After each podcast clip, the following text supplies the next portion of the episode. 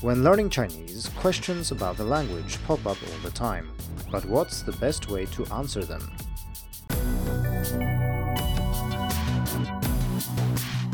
Hello and welcome to the Hacking Chinese podcast. In this week's episode, we are going to talk about questions and how to find answers to them.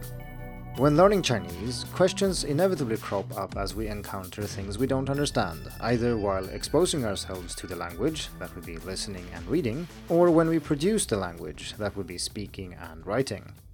Here are a few common examples. What does Ningyuan mean, and how is it used?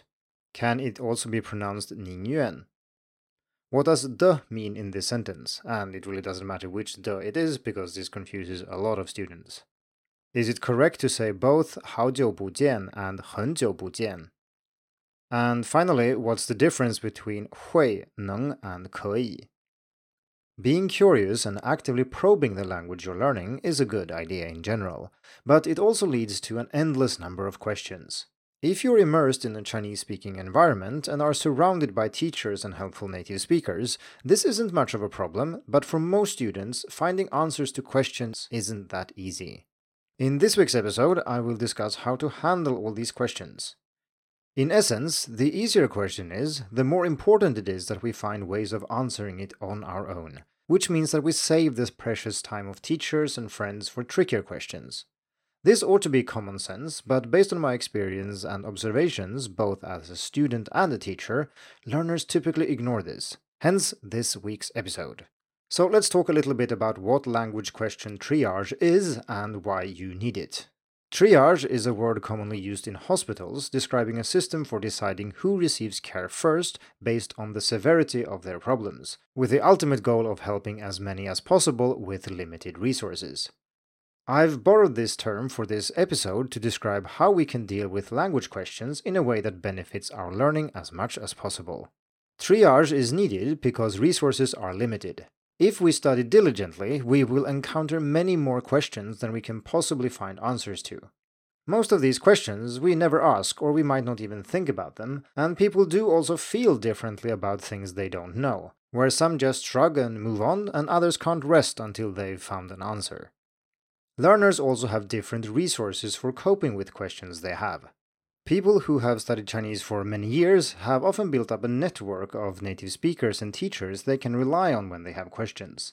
Still, I personally always try to answer my own questions before asking others.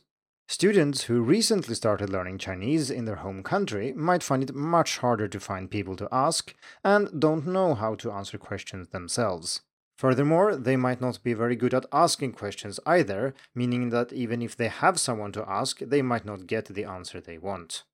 Even if you do have a few native friends, you can't just bombard them with questions every 5 minutes, or you risk having no native friends anymore. Friends are friends primarily, not teachers, dictionaries, or grammar books. If you have many friends, you can of course spread the questions among them to decrease the load on each individual. You can also team up with someone learning your native language and explicitly agree to answer each other's questions. If you're eager to help others, they will of course be more willing to help you as well. So let's have a look at my language question triage system, which basically consists of five different strategies to use, and I've ordered them here in level of independence, starting with the things that you can do on your own, and then moving on to things that take up other people's time. Naturally, how important it is to adhere to a system like this depends on how easy your access is to different types of answers. Like I said, if you have access to many native speakers who gladly will help you, you maybe don't have to go through some of these steps. But on the other hand, if you just have that one friend and you don't want to ask them over and over, then these other steps will definitely help you. So, number one is trying to answer the question on your own. This is not a straightforward process, and there are many different ways of doing this. For example, there are some obvious ones, such as looking in a dictionary, using a grammar reference, or looking in your textbook. You can also use search engines, and the image search here can be very useful depending on what your question is. You can also use social media. You can use Wikipedia, which we discussed in episode 49 of the podcast. And you can also use Corpora, language forums, and so on. As usual, I've written about most of these resources and how to use them, so if you want to know more, you can head over to the article on Hacking Chinese. Anyway, the point is that you can often answer your own questions if you just search for it online. It is not that hard. Moving on to number two ask people who are professionally obliged to help you. Of course, sometimes questions aren't very easy and you can't find the answer on your own. Well, if you have a teacher or maybe someone else who is obliged to help you for some reason, then you can ask them. Teachers are preferred because they are more likely, but not guaranteed, to give you a good answer but you don't always have the luxury of having a teacher available. Furthermore, as long as you're not asking a ridiculous number of questions, most teachers actually like students being active and asking questions. So, number three is to ask publicly. There are many places on the internet where you can ask questions about learning Chinese and the Chinese language. For example, you should check out Chinese forums, and you should also check out Chinese language on Reddit, and you should also check out Chinese language on Stack Exchange. The important thing here is that you're asking people in general, and whoever feels like answering will just post a reply.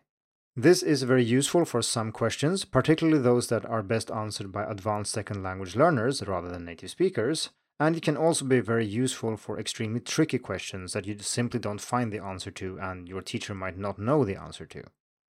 I discussed resources like this in depth in an article called 5 Websites to Help You Answer Your Questions About Chinese, and I'll put a link in the description. Number 4 is to ask people you know in general. This is probably only possible using social media of some kind, but it can be very useful. If you have a question you can't find the answer to, try posting it on Facebook or Twitter or whatever social media platform you prefer. If you are connected to other people who learn Chinese or native speakers, there might be someone out there who knows the answer and steps up to help you. This is quite different from asking someone in particular, because here you're not putting pressure on a specific person to help you.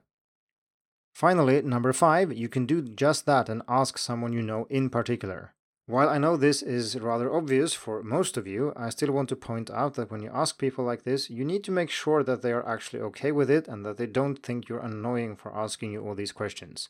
You're learning the language, and I'm also learning languages, and we love languages, that's fine. But not everybody does that, and being asked all the time about things that they don't find interesting might make you a rather annoying person in their eyes. So, again, friends are friends, and normal social rules apply. So, as you might have noticed, most of what I said here is about utilizing resources in the best possible way, but it's also about not wasting resources if you don't have to. It's about not annoying people too much, but still being able to ask them if you need to. There is actually one additional method that you can use, and that is to collect questions and ask them later. It's quite annoying to have someone ask 20 small questions spread out during the day, and regardless if people tell you that that's not a problem, they probably still think that it is. Thus, collect questions and save them. I have a simple text file on my computer where I save different kinds of questions, and I've also used a special notebook for this purpose for many years. When I think there's a good opportunity, I take a few of them and ask friends, either over the internet or in person.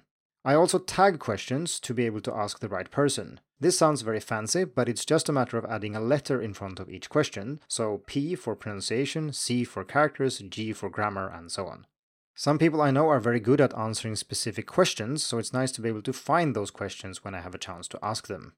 This method of saving questions is also good because a delay between the questions popping up and you asking them can also serve as a natural filter. Not all questions are important, and if you go through your list now and then, you'll realize that some of the questions you wrote maybe aren't that interesting after all and can be safely ignored. If they truly are important, you will encounter them again, so don't worry. So it's time to wrap up this episode, and I'd like to do that by saying that ultimately, language question triage is about being a reasonable person and not imposing yourself too much on others. If you can solve a problem on your own in 15 seconds, what makes it okay to occupy someone else's time to solve the problem for you? And even if it were okay to do so, it would be important to develop strategies to answer questions on your own, partly because it saves time, but mostly because you won't always be able to rely on the help of others, and then these strategies will come in handy. In any situation where resources are limited, triage is important. Thank you for tuning in to the Hacking Chinese podcast. If you like this episode, please share it. More information and inspiration about learning and teaching Chinese can be found at hackingchinese.com. See you in the next episode, and until then, good luck with your studies.